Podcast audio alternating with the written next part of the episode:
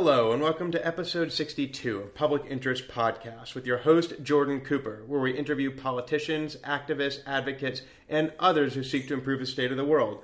We're here today with Moe Vela, CEO of the Vela, Vela Group, attorney, entrepreneur, author, former director of management and senior advisor to Vice President Joe Biden, and former CFO and senior advisor to Vice President Al Gore.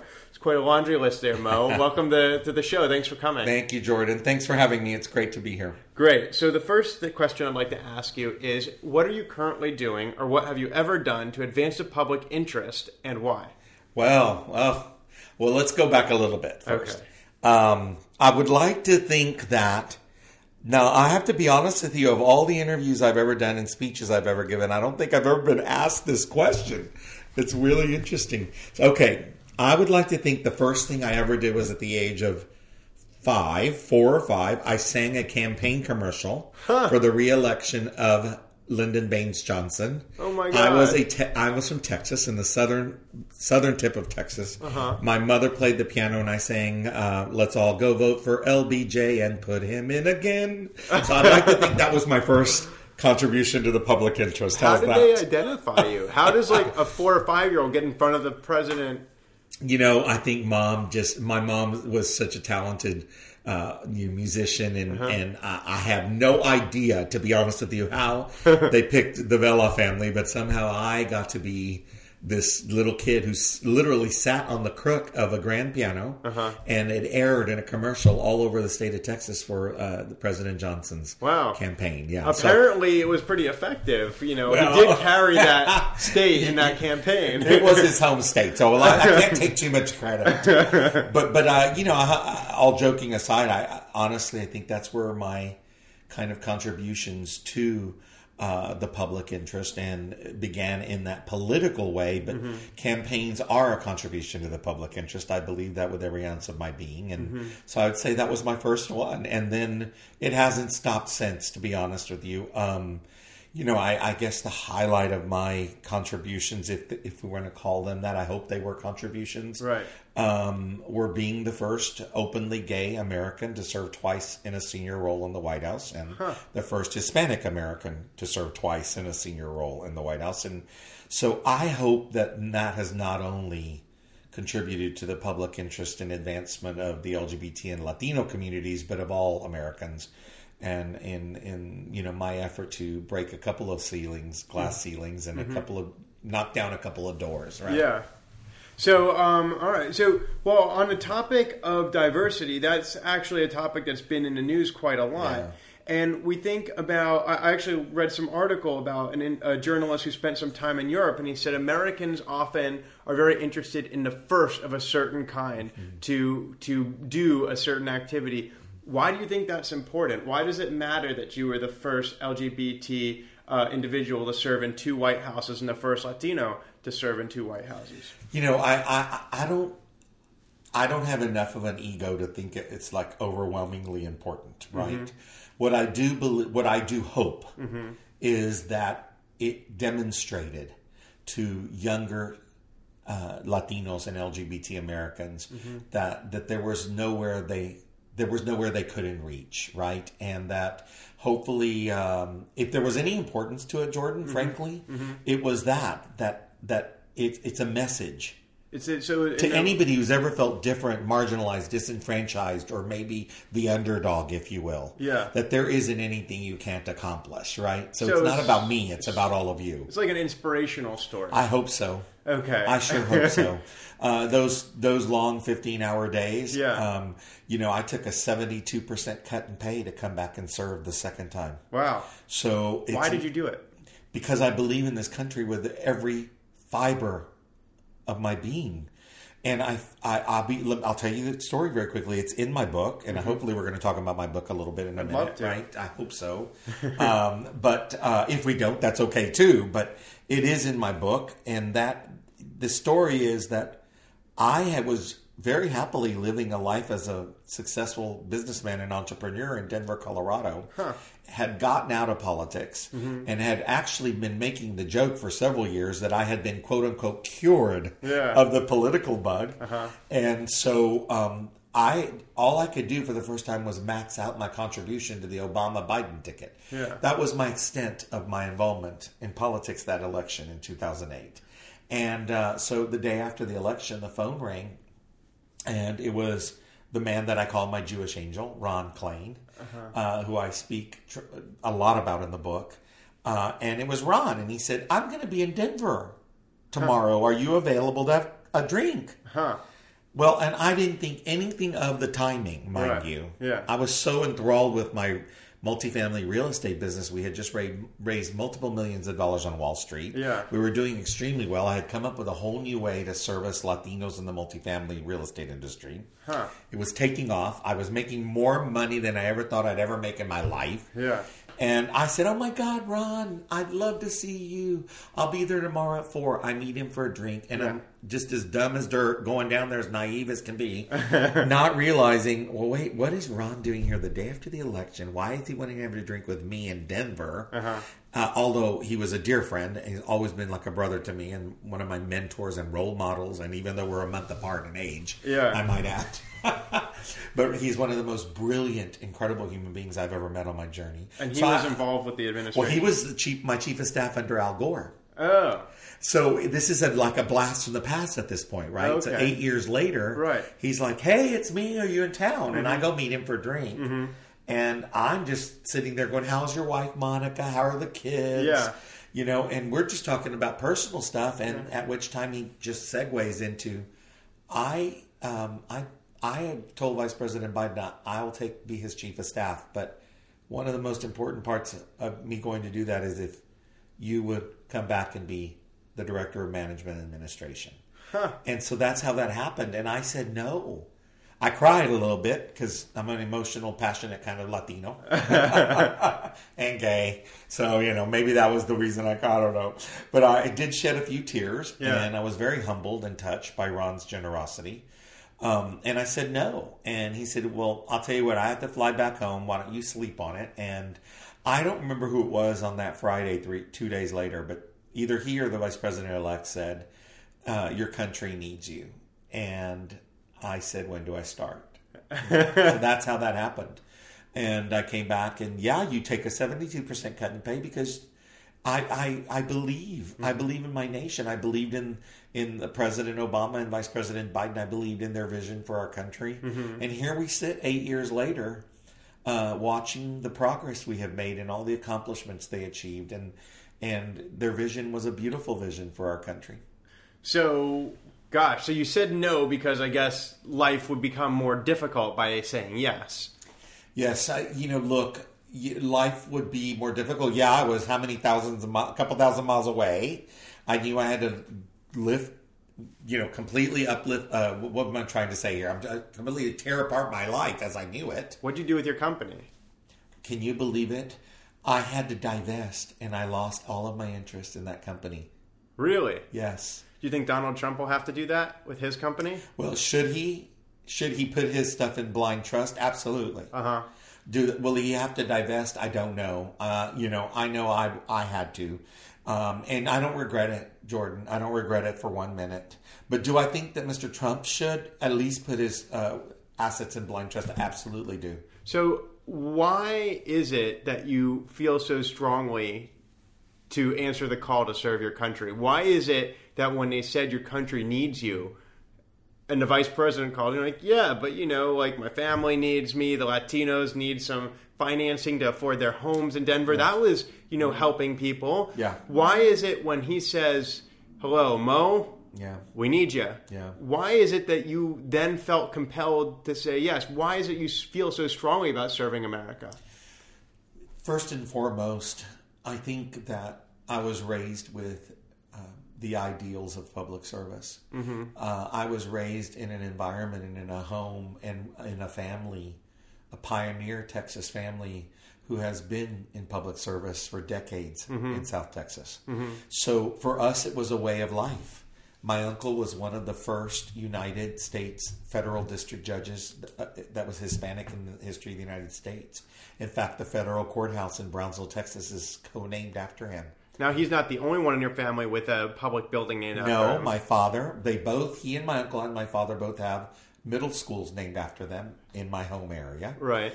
And um, so that gives you a great example of this ideal, this the value that we were taught to place in public service and not just public service community service in giving back in in doing our little itty bitty minuscule part mm-hmm. to try to make our country the best it could be and so when someone says your country needs you you know if you frankly uh, not to sound in any way cheesy this is something from as soulfully as i can say it mm-hmm but when someone says your country needs you and you stop and you think, I never served my country in uniform, the least I can do is take a 72% cut in pay and go do my part to make sure the vice president's office was set up correctly. There were so few of us, less than a handful, frankly, that had ever managed the vice president's office before.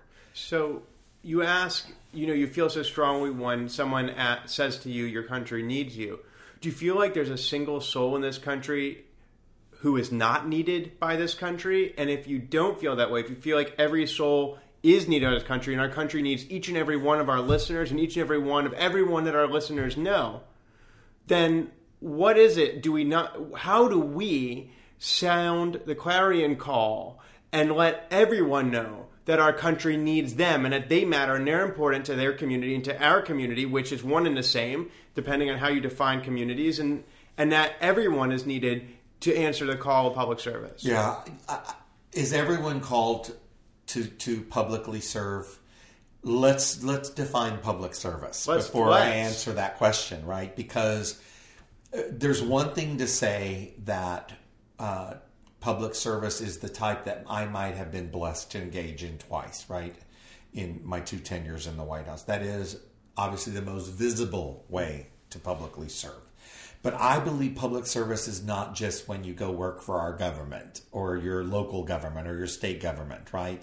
Public service to me, mm-hmm. and there will be many who might be listening and go, he doesn't know the proper definition. Well, I throw out the proper definition because sometimes we have to define things in our own work. What's the Moe Vela definition? The Moe Vela definition of public service is that yes, every single person in this country can serve our country. And it doesn't have to be in office. It doesn't have to be as an elected official. It doesn't have to be in a government position. It can be by by actually going to volunteer to to to help on the local level, uh, maybe to volunteer at your local school district, mm-hmm. right, or to volunteer at trash pickup day at a public park, mm-hmm. or it could be through volunteer any other voluntary voluntary participation on things that make our community safer, better, more beautiful, right? And more conducive to a healthy and productive lifestyle for all of us. And so every person can contribute. So I consider that public service. If you are volunteering at the hospital, yeah.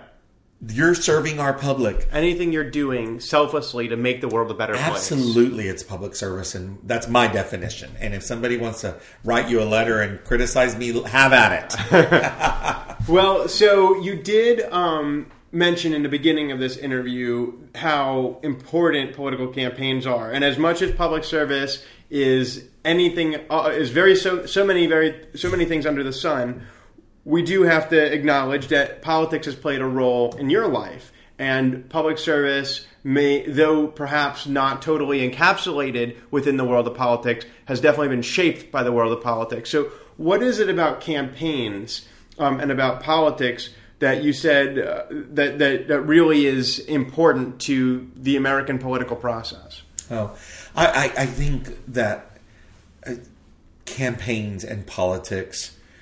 Uh, let's start with the most recent one and work backwards. This was, um, in so many ways, unprecedented, um, and in so many ways horrifying. Mm-hmm. I would like to almost pretend this one didn't happen because it was in many ways an anomaly from the political and campaigns that I have been so fortunate to be a part of and seen in my adult lifetime, right? Um, and and so I don't want to I don't want to use this current one, this past one, as the example because I think so much of it was so such bad examples of of what campaigns should be. But, now let me interject for yeah. a moment in case any of our listeners are more conservative or Republican out there, um, do you think that and that they may have felt what do you how do you think do you think they may have felt similarly in 2008 when Barack Obama was elected because that was unprecedented in many ways to how liberals and Democrats uh, feel now in 2016? No, I don't think so, and I'll tell you why. Uh, electing the first African American president had is is it's an apples and oranges argument, as we used to say in law school. Right. That that is a complete different feeling of oh wow that's unprecedented that's a good unprecedented okay there's a bad unprecedented that occurred in this past election where we are using the p word on cnn as if it is a common thing that we all can talk about publicly mm-hmm. that we are talking about issues of race and racism and bigotry mm-hmm. and and sexual assault mm-hmm. um, these these things this is a bad unprecedented. I I never dreamed we would in my lifetime have a presidential election where we discuss the types of things we discussed in this past election. It is just it's horrifying. So let's move away from presidential elections and talk mm. more about elections that you've been involved in. I yeah. mean, obviously you started with the presidential election at the age of 4 or 5, but you know, more generally speaking, yeah. you know, maybe talk about the '92 oh, Bush Gore. We have a bunch uh, to talk about, Jordan. Bush, we, we, have a bunch of them to talk about. Yeah. Let's go back to 1984 yeah. and talk about um, my first.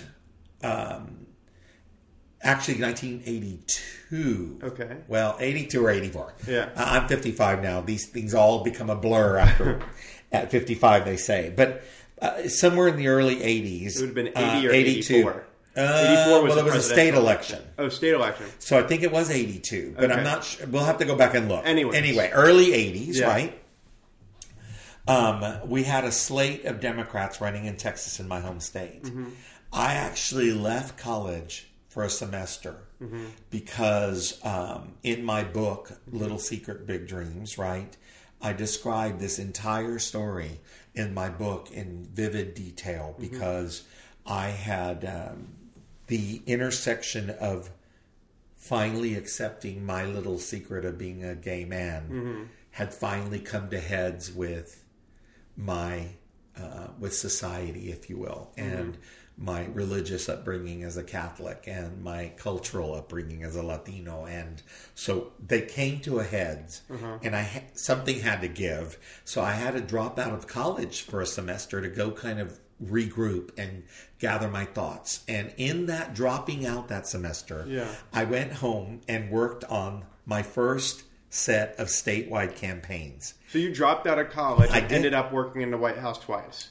Exactly. But I went back to college. okay. Let's make it clear. I went back to college the next semester okay. and then went on to law school, right? So I dropped out of college one semester, but the reason why was such an emotional and profoundly sad reason. Mm-hmm. And yet something so sad became look now 30 years later or so 30 the reason was that you well, I had to grips with your sexuality right my sexuality and it was like at a point where I literally almost had an emotional breakdown because finally at the age of 20 yeah. right uh, 20 almost 21 um, i just couldn't take this inner conflict any longer so you had to leave campus just to get away from yes, it yes i had to leave campus to go home and figure out I got to decide how to live with myself and to accept me. So it wasn't in particular like a particular campaign and the candidate was advancing LGBT issues. No, because at that point, honestly, in Texas, are you kidding? Yeah. I don't even know people knew the four letters.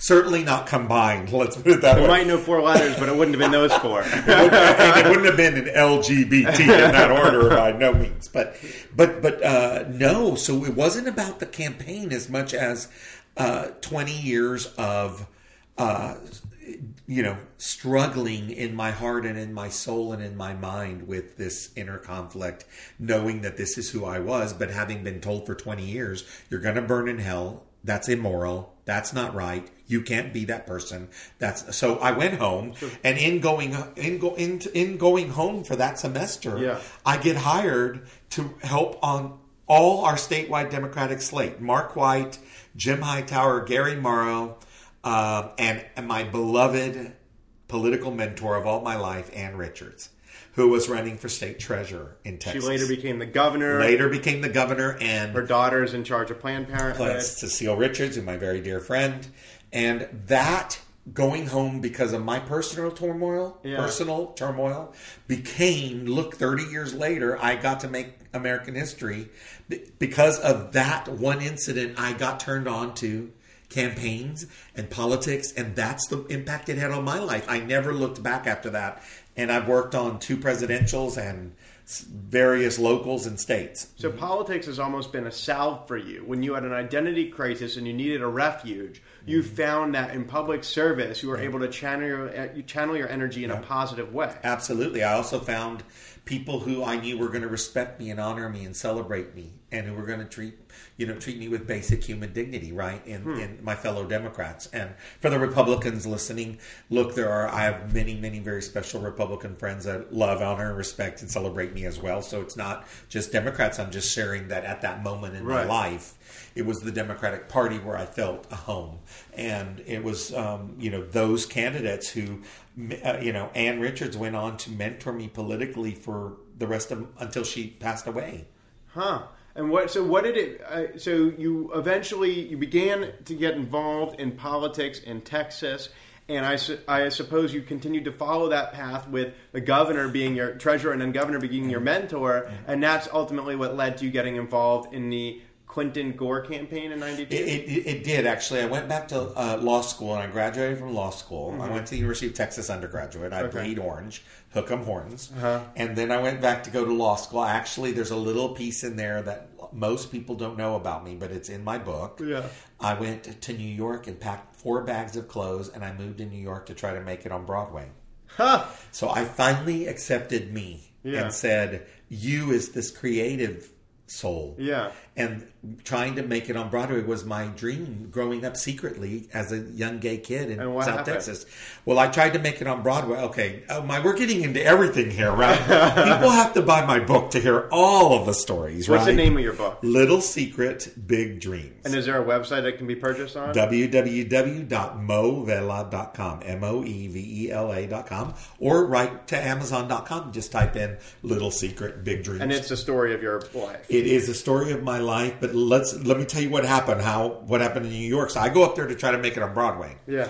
and I'm actually you're not going to believe who was my, my next door neighbor at the 92nd Street Y. This was my first introduction to Judaism, Huh. and my first time as a young Hispanic Catholic, Yeah. where I realized I should have been a Jew all along, right? Because I fell in love with the Jewish people, Uh-huh. and I fell in love with Judaism because I lived at the 92nd Street Y at the Hebrew Y at 92nd in Lexington. No better place for a gay Texas Catholic to be. exactly. But my neighbor was Harry Connick Jr. So who do you think went to accompany me at my first Broadway audition? Harry Connick Jr. now, for our listeners who don't know, who is Harry? Harry Connick Jr. is a judge on was a judge on American Idol this last several years. He has, I believe, he I, I don't know how many Grammys, but he is a, an award winning, very famous musician um, and actor. He's been in several movies. He's So you met him and you started trying. Harry was my accompanist. He went on to be extremely famous. I went on to do podcasts with Jordan Cooper. Yeah. So, so it sounds like you've rubbed shoulders with quite an interesting well, array of characters. You're not going to believe this. So I'm having a smooth little time there at the 92nd Street Y. Yeah. Going to Broadway auditions, trying to get in, get in a show, Mm-hmm. and I become best friends with a guy down the hall who was from Ohio and engaged to a woman back in Ohio, and um, I did not understand yet what it meant to be a gay man and fall in love with another man. And I fell in love with him, but he was straight. And somebody drugged our drinks with ecstasy one night at a party. Huh.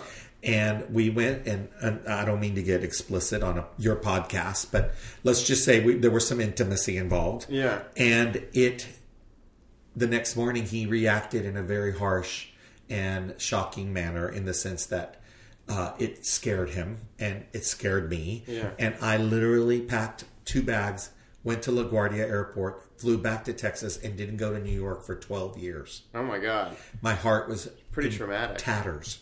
Right? You came with four bags, so I went back with two. I literally left my entire music collection and all my winter sweaters. you could say that you left your baggage in New York. well, most people leave their heart in San Francisco. I left my bags in New York, so there. There's your emotional But, bag. yeah, but it was a very, I mean, we're laughing now, but it was a very emotional, very difficult time. So again, every time I've had some adversity in my personal life, my sexuality, Mm-hmm. Yeah.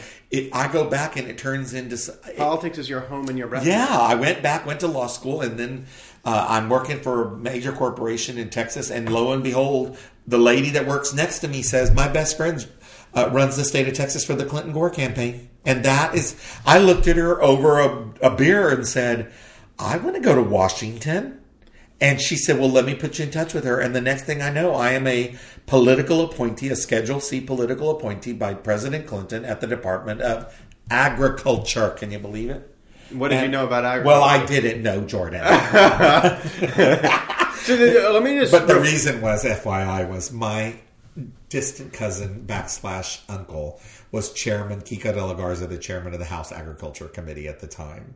So they thought if we put the cousin in government relations, he might be a little more favorable on our budget and whatever. but it kind of backfired because he would he would go, "I am not going to give you more money just because Moe Vela's here." yeah. so, so the, talking about politics, that was fun. Those were fun days. So when I reflect upon, well, when we reflect upon your life as you've told it here in the last Yeah. 20 minutes, when I ask you about public service, it's so interesting to me that you define, I mean, we've already defined public service, but the story is uh, marked and, and the milestones are identified by individuals and relationships. It seems that you have served your country through and while creating lasting, formative, uh, meaningful, impactful relationships and friendships with individuals. It's almost as though you're saying, My life of public service has been a list of people who've been in my life.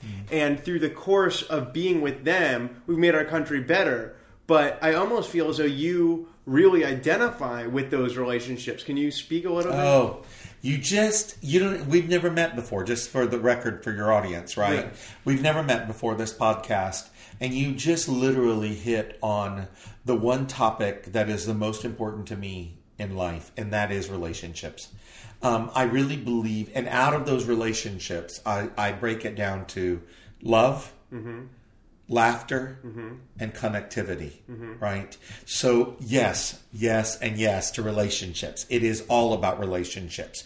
Now i when i was younger and so many millennials that might be listening you know we think you go to work you work a room right? You network. And mm-hmm. i hate the word network. I say i don't use the word networking because i think it's it implies you're using people Absolutely. for their titles to get ahead That's exactly without right. valuing their humanity. That's right. And they all, and you know, it's just shake your hand and exchange business cards.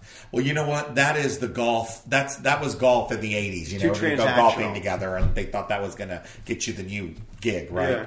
No, I say it's about meaningful connection.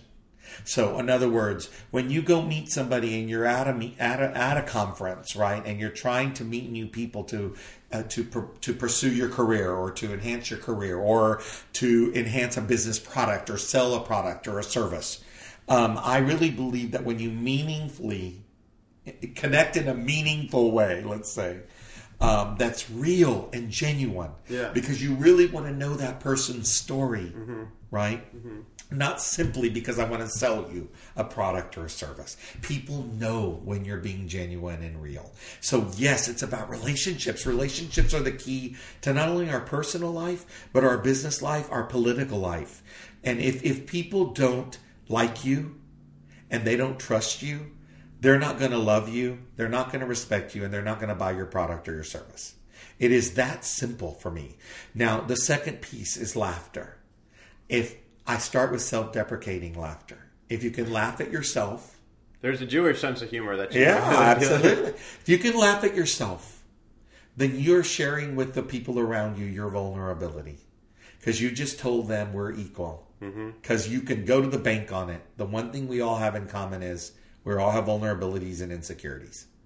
Most people mask them and hide them. I own them. Mm-hmm. I acknowledge them and I'm transparent about them. Why? Because it has brought me 55 years of amazing relationships, meaningful, valuable, loving relationships that have brought me an empowerment that I could not have gotten anywhere else or any other way. And so I say, make yourself vulnerable, be real, live your truth, love without limitation, and laugh as often and as damn loud as possible every single chance you get. So that has been Moe Vela, who speaks primarily of public service in terms of acknowledging the humanity that we all have in common.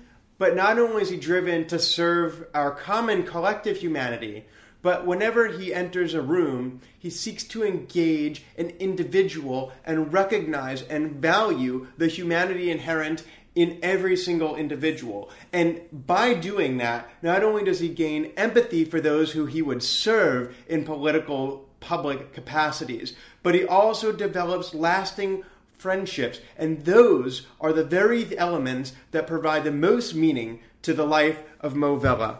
So, this has been episode 62 of Public Interest Podcast with your host, Jordan Cooper, where we interview politicians, activists, advocates, and others who seek to improve the state of the world. Moe, thank you so much for joining us. Thank you, Jordan, for having me. It was wonderful. Thank and you. And we will talk to you next time. Bye.